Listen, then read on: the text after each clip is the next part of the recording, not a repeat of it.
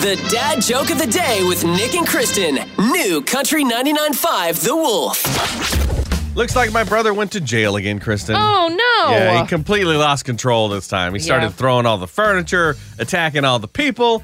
Now I can confidently say that family Monopoly nights are over. I'm, he's not going to be able to pay the two hundred dollars to get out of jail. No, he's such a sore loser.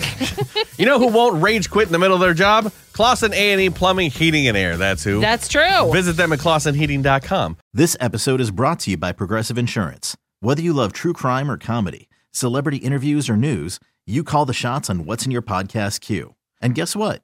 Now you can call them on your auto insurance too with the Name Your Price tool from Progressive. It works just the way it sounds. You tell Progressive how much you want to pay for car insurance, and they'll show you coverage options that fit your budget. Get your quote today at progressive.com to join the over 28 million drivers who trust Progressive. Progressive Casualty Insurance Company and Affiliates. Price and coverage match limited by state law.